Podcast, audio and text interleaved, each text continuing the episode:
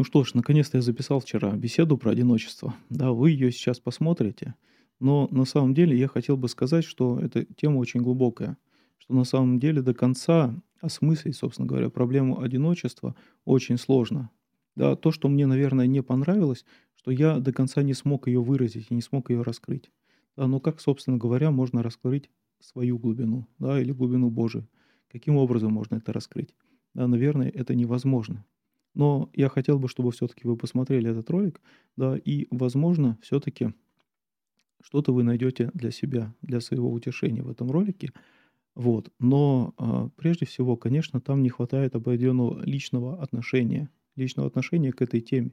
Да, то есть там я постарался, скажем так, абстрагироваться абсолютно от э, своих личных ощущений и переживаний, да, и передать вам некоторую такую интеллектуальную идею, собственно говоря, одиночества. А, возможно, это кому-то поможет, потому что ваши личные переживания, они так или иначе наложатся, конечно, на этот ролик, на этот рассказ. Вот. Но я хотел бы сказать о том, что на самом деле а, каждый человек чувствует себя одиноким. Каждый человек чувствует себя одиноким перед Богом. Да, каждый человек себя чувствует одиноким. Бывает такое время, что даже в окружении людей, в окружении толпы или в окружении семьи. Да, вот у меня семья из шести человек, да, то есть те люди, с которыми я непосредственно живу каждый день. Да, и я очень часто чувствую себя одиноким. Да, вот то, что я хотел сказать в этом ролике, то, что я хотел выразить, да, и то, что, наверное, не удалось мне выразить. Вот, а, да, и одиночество, с одной стороны, оно может быть для вас проблемой большой, когда вы будете переживать и говорить, вот я один. А с другой стороны, она может стать вашей величайшей возможностью. Да? Возможностью для творчества. Возможностью для поиска новых контактов общения. Да? То есть возможностью для поиска и построения личных отношений с Богом. Да? И, конечно, это все очень тяжело переживать, переживать одному. И, конечно, легче переживать это с Богом и легче переживать это с другим человеком. Поэтому, конечно, нужно искать и не оставаться в своем одиночестве. Да? Или хотя бы не, скажем так, замыкаться в нем. Если вы не хотите, и вы устали, собственно говоря, уже от других отношений, от других людей, да, и а для отношений, может быть, с Богом искренних и глубоких, вы еще не созрели, да, то, возможно, творчество как раз будет являться таким очень неплохим выходом. Я хотел бы вам процитировать, да, прочитать стихотворение. Я не знаю, давно со школы фактически не читал стихотворений. Насколько это красиво и интересно у меня получится. Одного из таких известных, наверное, авторов, может быть, не очень современных, а у нас автофокус не работает и засвечивается. Вот. Рейнер Мария Рильке. У него есть очень интересное стихотворение, которое называется «Одинокий». Я попытаюсь его красиво прочитать, а поэтому не судите строго. «Я словно всплыл из глубины морей, Кажусь я чуждым, всем извечно здешним. Их дни полны сегодняшним и внешним, А для меня чужая даль полней.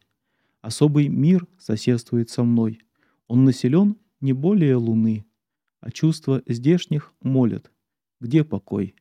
И все слова у них населены.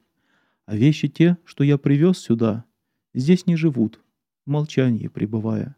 На родине все это тварь живая, а здесь они притихли от стыда. Райнер Мария Рильке, 1904 год. Всем приятного просмотра. Давно я избегал этой темы, вот, но наконец-то настало время – я прошу прощения, возможно, ролик будет длинным, возможно, нет, еще я пока не знаю. Но я над этим очень много думал. Значит, что такое одиночество, откуда оно берется, да, и почему всякий человек склонен к одиночеству с одной стороны, и с другой стороны он склонен грустить от того, что он слишком одинок.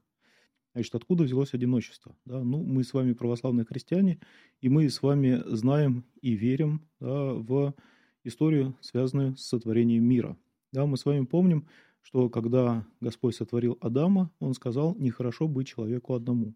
И для восполнения его одиночества Он творит Еву, да, человека, равного ему по достоинству, равного ему по, э, скажем так, статусу определенному, с которым он может общаться на равных, да, и который призван для того, чтобы помогать ему. Значит, но что происходит? Вот самое интересное и загадочное в этой истории заключается в том, что как раз тот, кто был призван, а, скажем так, лишить Адама одиночества, он как раз ввергает его в еще большее одиночество. Да, мы помним, что Ева становится э, тем человеком, который как раз срывает плод добра и зла, и тем самым начинает вот эту цепочку, скажем так, грехопадений, который длится и до сегодняшнего дня. Да, но давай разберем это подробней, а что, собственно говоря, происходит. Значит, когда Господь творит, творит человека, Он дает ему заповедь. Заповедь о том, что он не должен вкушать древо познания добра и зла. Да, мы не будем сейчас э, разбираться в этике, собственно говоря, этой заповеди, да, почему именно она дана была, да, с какой целью Господь нам дал и так далее. Да, то есть мы его воспринимаем в контексте христианства и говорим о том, что вот была дана заповедь, которую Адам и Ева нарушили. Значит, как это выглядит обычным образом? Да, вот представьте, из каждого из нас есть дети. Да, и ты говоришь ребенку, значит, сегодня, пожалуйста, не ходи гулять на улицу а сегодня дождь, там холодно, мокро и вообще какое-то атмосферное давление высокое или низкое. Вот, и, значит, не ходи, пожалуйста, сегодня гулять. Сам уходишь на работу, ну, это, конечно, метафорическое сравнение, я думаю, что вы понимаете все. Да? А в этот момент ребенок идет гулять. Идет гулять, промокает, заболевает, да, и так далее. Родители приходят, ребенок дома. Все хорошо вроде бы, да, но что-то подкашливает. Он спрашивает его, а ты гулять случайно не ходил? Он говорит, не-не-не, не ходил. На следующий день или к вечеру уже температура 38,5, 39, он заболевает, да, то есть и выясняется, что все-таки ребенок нарушил, да, то, что а, тот запрет, который ему дал родитель, соответственно, да, и поплатился за это. Да, то есть, ну, это вот такая, скажем так, вот э, метафора, да, то есть, или приближение к нашему пониманию, что, собственно говоря, произошло и как это произошло. Да, ну, понятно, что с определенной натяжкой как родитель на него посмотрит. Да, конечно, мама в первую очередь, да, она будет заботиться о нем, она поругает его, но начнет его сразу лечить. Да, отец его поругает, скорее всего, в первую очередь, очень расстроится и опечалится, что он таким образом поступил, что он не внял его запрету, соответственно, да, то есть и тем самым он поплатился своим собственным здоровьем, да, что произошло, собственно говоря, с Адамом. Да, но самое грустное и печальное в этой истории, как мы с вами помним, все хорошо знаем, да, что Адам не раскаивается. Адам не раскаивается, он говорит, это жена, которую ты мне дал, а жена говорит, это змей, которого ты сотворил. Да, то есть каждый переносит вину на другого.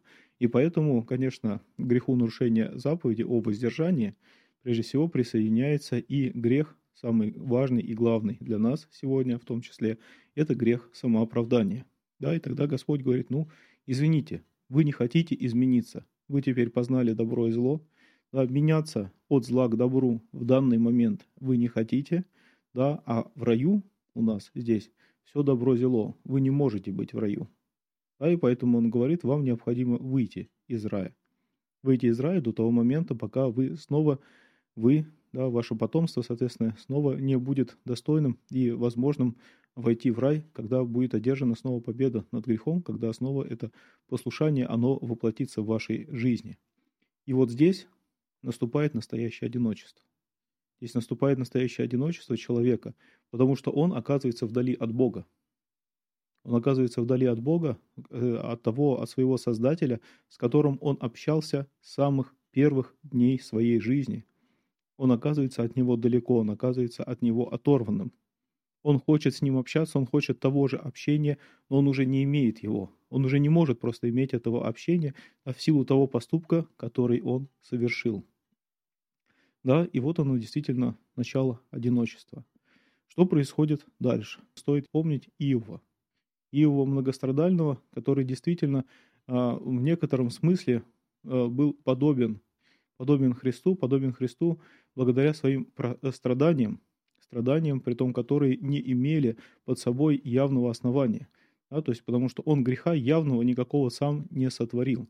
Да, но эти страдания он терпел, поскольку для того, чтобы явилась на нем слава Божия, и чтобы стать прообразом Господа Иисуса Христа. Да, и вот в какой-то момент он тоже остался одиноким. Все его покинули, да, кто-то, семья его умерла, все его богатства, все его животные, которых он имел, да, он они также умерли, и он остался один. Да, и даже друзья, в конце концов, его большинство покинули. Он остался один, он остался без здоровья, без детей, да, но внутри имел расположение к Богу. Расположение к Богу, уверенность в нем, да, и благодарность по отношению к Нему. Да, и говорил всегда о том, что неужели я от Него принимал все время доброе, неужели злое сейчас я не буду принимать. А вот Иов многострадальный, конечно, он может служить утешением для многих людей, да, которые находятся в лишении, которые находятся в болезни, которые находятся в жизненных трудностях различных. А, то есть и книга Иова, конечно, ее можно читать, и она очень располагает и утешает человека. Да, утешает человека как раз именно тем, что она указывает путь выхода из одиночества.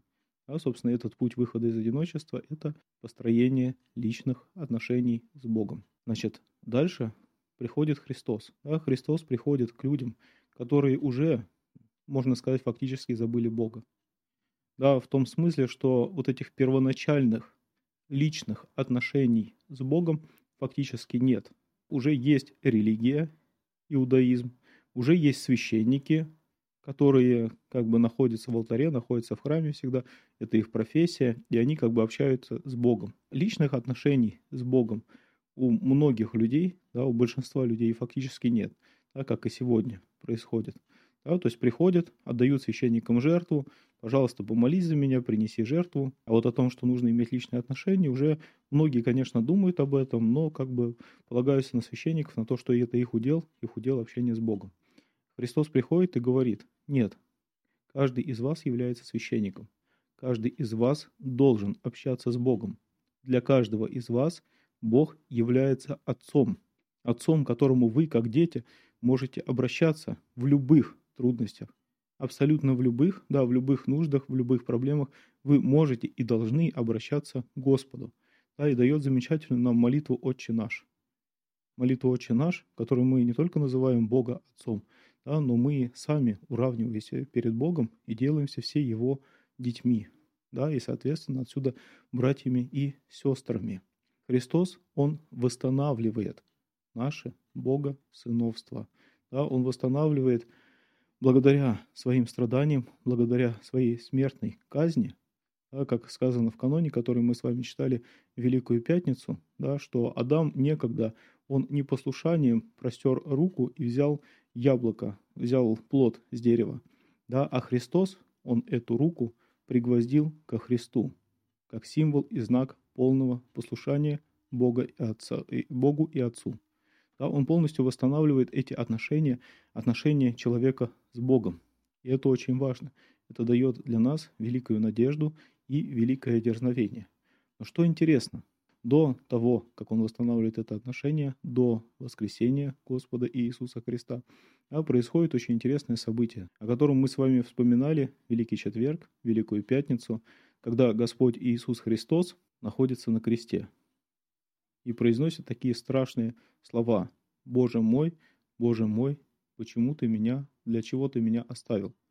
Да, вот эти действительно страшные слова, с одной стороны, и непонятные для нас, для тех, кто знаком с православным вероучением, да, для тех, кто знает, что Бог Троица и Сын Божий, Господь Иисус Христос, неотъемлемая э, часть этой Святой Троицы, второе лицо Пресвятой Троицы, каким образом он может чувствовать свою отделенность от Бога, с одной стороны, но с другой стороны, понятную каждое, каждому из нас. Да, каждому христианину эти слова очень понятны. Потому что мы в нашей с вами жизни очень часто чувствуем эту Бога оставленность. Да, мы чувствуем, что мы молимся, а Господь как будто находится, как будто становится глухим к нашим молитвам, как будто Он не слышит их. Мы просим, да, мы что-то пытаемся делать, да, но Господь не слышит наших молитв, как будто не слышит наших молитв. И мы чувствуем, что мы одиноки, да, мы не имеем помощи от людей, и мы не имеем помощи от Бога. И тогда мы действительно, вслед за Христом, мы понимаем Его и произносим те же слова «Почему ты меня оставил?» Почему ты меня оставил, Господи? Я хочу быть с тобой. Это очень важно, чтобы он не оставлял эту проблему на самотек, да, чтобы он а, уделил внимание этой проблеме, да, чтобы он не заглушал вот этот призыв голоса совести внутри а, к богообщению, различными какими-то другими страстями, да, чревоугодием, шопингом, э, развлечением, компьютерными играми и так далее. Да? То есть все то, что нам дает забыть о нашем одиночестве. А забывать об этом одиночестве нельзя, потому что именно оно является для нас поводом для встречи с Богом. Господь Иисус Христос, Он сходит до самого ада. После своей смерти Он сходит в ад. Ад – это место, полное место отчаяния, полное место Бога, богооставленности, место глубочайшего одиночества, где все человечество мучилось в ожидании возвращения к Богу, в ожидании того, что придет Господь Иисус Христос. И Он преодолевает это одиночество. Он снова восстанавливает всех тех людей, которые согрешили до Господа Иисуса Христа. Он восстанавливает их как бы в ранге, в статусе сыновства. Они снова становятся сынами Божьими, они возвращаются к Богу. Они снова приобретают возможность общаться с Ним. Потом он свидетельствует об этом ученикам. Когда он воскресает, он говорит им о том, что смерть преодолена, да, что он победил ад. Он победил ад, он победил одиночество. И он основывает свою церковь. Он основывает свою церковь из тех 12 апостолов, из тех 70 учеников, которые были рядом с ним, они становятся его церковью, местом также, где это одиночество должно преодолеваться. Да, я скажу именно должно, потому что очень часто даже в церкви мы чувствуем одиночество. Да, но на это есть тоже свои причины. В этом мы чуть позже поговорим. Откуда берется одиночество? Каким образом человек преодолевает одиночество? Значит, а преодолевает он одиночество, естественно, через стремление к чему-то другому, к чему-то тому, что лежит вне его. И вот здесь я предлагаю разделить на три части. Значит, это могут быть вещи, это могут быть идеи, это могут быть отношения. Да, нас, конечно, будут прежде всего интересовать отношения, но поэтому о них мы поговорим в конце. Человек, преодолевая свое одиночество, стремится к вещам. Он идет в магазин, покупает себе много красивых вещей и говорит, вот, слава богу, я себя побаловал, да, я теперь не чувствую себя таким одиноким, вот мне при, пришла радость. А на следующий день он встает, и эти вещи становятся старыми, уже ненужными. А таким образом одиночество преодолеть в вещах он не может. Значит, следующая возможность преодоления одиночества, соответственно, это приверженность определенным идеям. Он говорит, вот идея свобода, равенство, братство. Да, вот идея, а, значит, там, социального равенства. Вот идея какого-нибудь пацифизма там, или еще какие-нибудь, не дай бог, идеи, которые сейчас царствуют у многих в голове. Значит, и он отдается полностью служению этой идеи. Да, но вот здесь две возможности, да, то есть он отдается этой идее да, у себя в голове, прежде всего, да, то есть или в написании каких-то статей, сидит дома, там изучает формы, пишет статьи, а, пишет видео, там записывает и так далее, с одной стороны, да, и, а с другой стороны, через эту приверженность идеи он может стать приверженцем определенной общественной группы, соответственно, да, и тогда мы уже переходим в третий ранг, в ранг отношений. Значит, что происходит с идеями? Значит, идеи, они рождаются и умирают идеи рождаются и умирают, э, появляется человек одна идея, говорит, о, сначала вот социализм это здорово, коммунизм это здорово, да, там, не дай бог, национализм это здорово, да, там, и так далее, и так далее, и он сменяет все, собственно говоря, эти идеи одну за другой и не находит ни одного успокоения, никакого успокоения не находит. Параллельно. Эти все три вещи, они могут развиваться абсолютно параллельно, да, то есть один день он идет в магазин, второй день он увлекается, читает какую-то книжку, ищет там какие-то идеи о любви, о, об идеальных отношениях и так далее, да, то есть а третий день он говорит, ну нет, мне нужен все-таки человек. Мне нужен человек, и я хочу с ним строить отношения.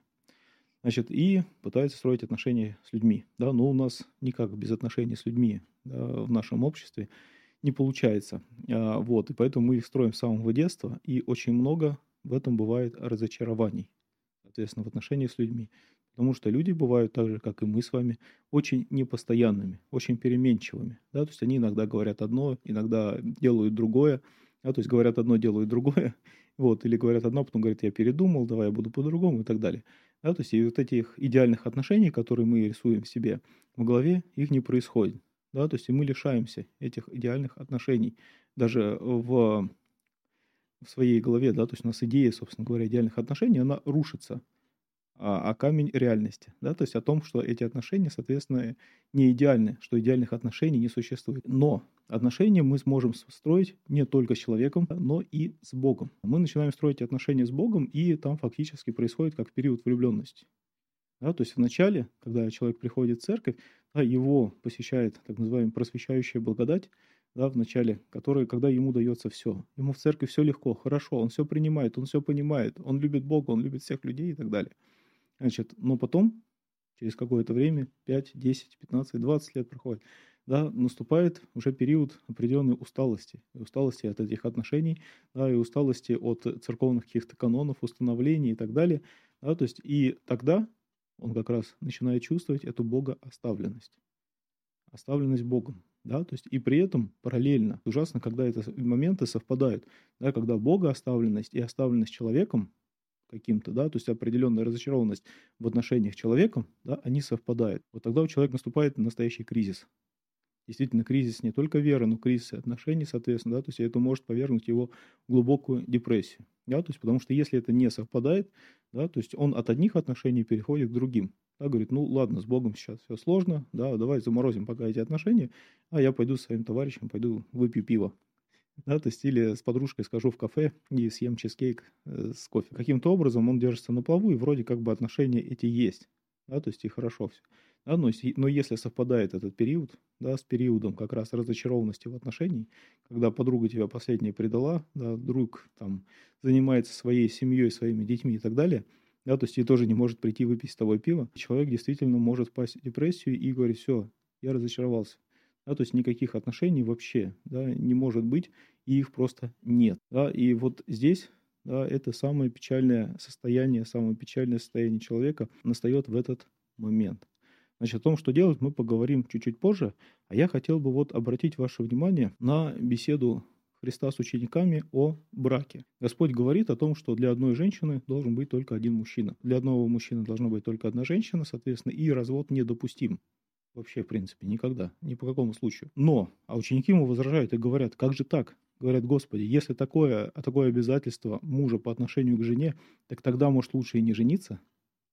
Вот. И Господь, конечно, отвечает и говорит, да, действительно, возможно и так, но не все это могут вместить.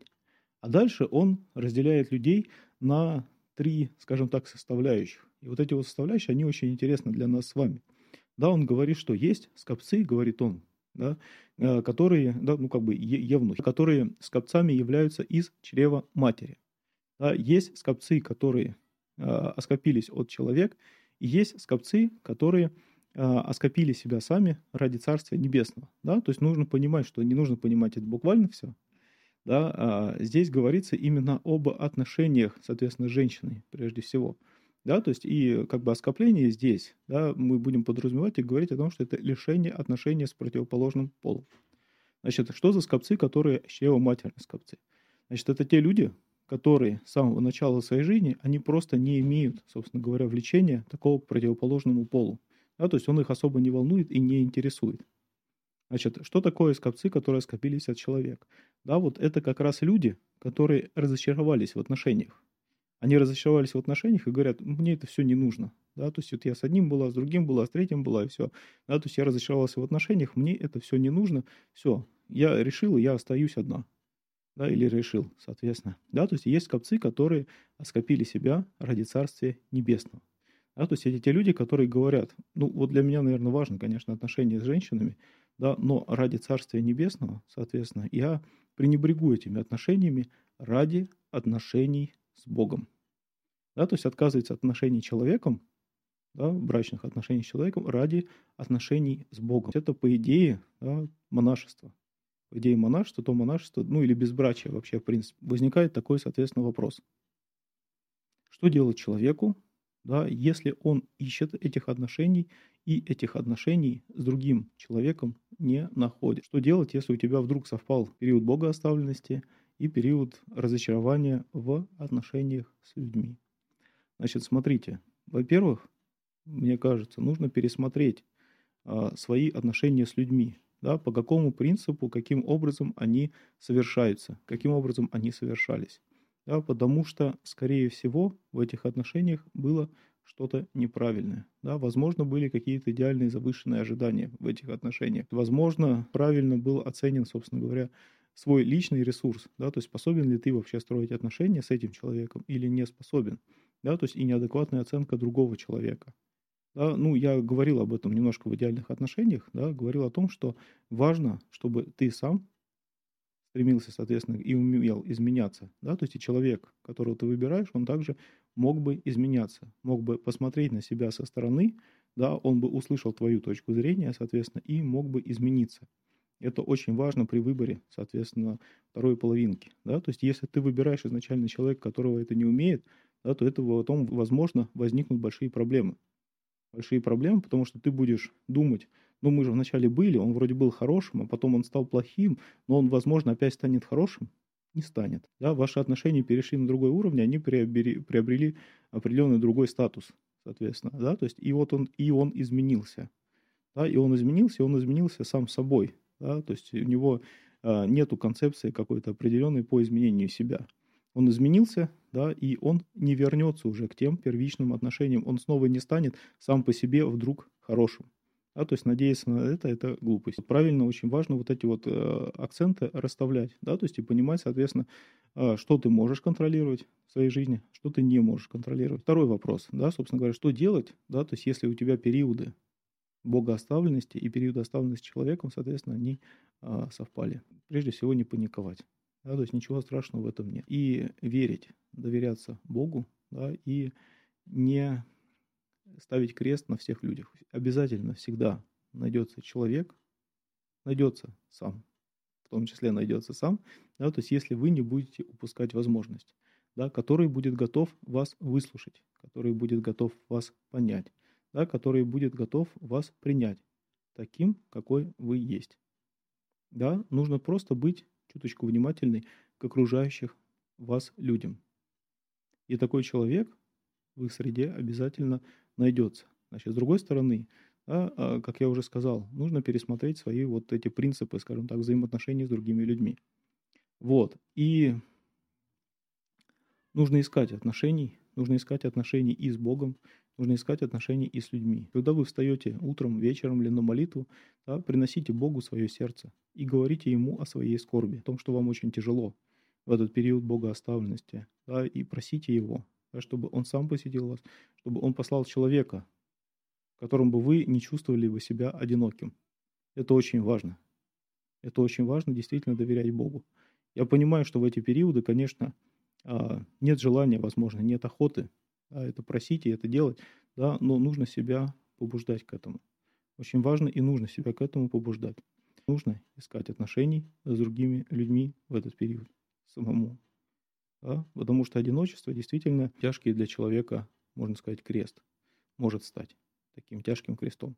С другой стороны, да, то есть можно стать тем, которые, как сказано в Евангелии, оскоплены ради Царствия Небесного. Да, то есть оставить отношения с людьми, да, если ты видишь, что не получается. Ты молишься, просишь, ты встречаешься с людьми, но эти отношения, они не получаются, не строятся почему-то. Да, то есть, конечно, все равно надо параллельно искать причину, почему. Да, потому что отчасти причины есть в тебе. Да, но с другой стороны, да, можно на какой-то период, по крайней мере, отложить эти отношения с людьми да, и погрузиться в отношения, построение отношений с Богом.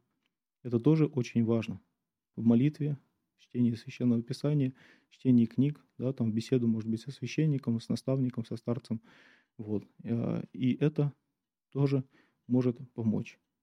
Может помочь человеку понять, собственно говоря, а что его отношениях с близкими, его отношениях к жизни не так. В конце концов, я хотел бы сказать о важной такой вещи. Я не говорю и никогда не буду говорить, да, то есть о том, что если вы одиноки, в этом виноваты только вы сами да, потому что это неправда. Не всегда это бывает так. Но вот очень важной и самой важной нашей способностью человека является способность к изменению. И я вам предлагаю принять вот эту концепцию, концепцию покаяния как изменение. Да, то есть не смотрите на покаяние как на рассказ грехов на исповеди или на рассказ грехов во время вечернего правила – да, Господи, прости меня делом, словом, помышлением и так далее. Это не покаяние. У вас не происходит от этого изменения. Изменение происходит в вашей жизни от работы вашей над самим собой. Да? И благодаря покаянию мы с вами восстанавливаем в том числе и отношения. В том числе и утраченные отношения, возможно восстановить с помощью покаяния. Единственное, что здесь нужно, нужно, соответственно, желание, ваше личное желание. Если такового желания, собственно говоря, нет, вы поймите, что вас никто не заставляет. Вас никто не заставляет и не лишает вас насильного вашего одиночества. Да? Но вы страдаете от этого одиночества, и вам от этого плохо. И поэтому ваша, собственно, первоочередная задача, да, то есть либо преодолевать все-таки это одиночество да, через отношения с Богом, через отношения с людьми, соответственно, либо оставить это одиночество в себе, понимая, что, возможно, оно вам поможет на какой-то период. Да, и вот тут есть интересный такой датский философ да, Киркегор. Он один из первых, скажем так, проповедников одиночества, что человек, он одинок. Он одинок вообще в принципе, во Вселенной он одинок. Да, то есть это одиночество бывает эстетическое, нравственное и религиозное бывает одиночество. Когда он чувствует одиночество по отношению к Богу. Но, говорит он, одиночество очень важно в нашей жизни. Именно потому, что мы, благодаря одиночеству, одиночество – это трамплин, благодаря которому мы можем встретиться с Богом.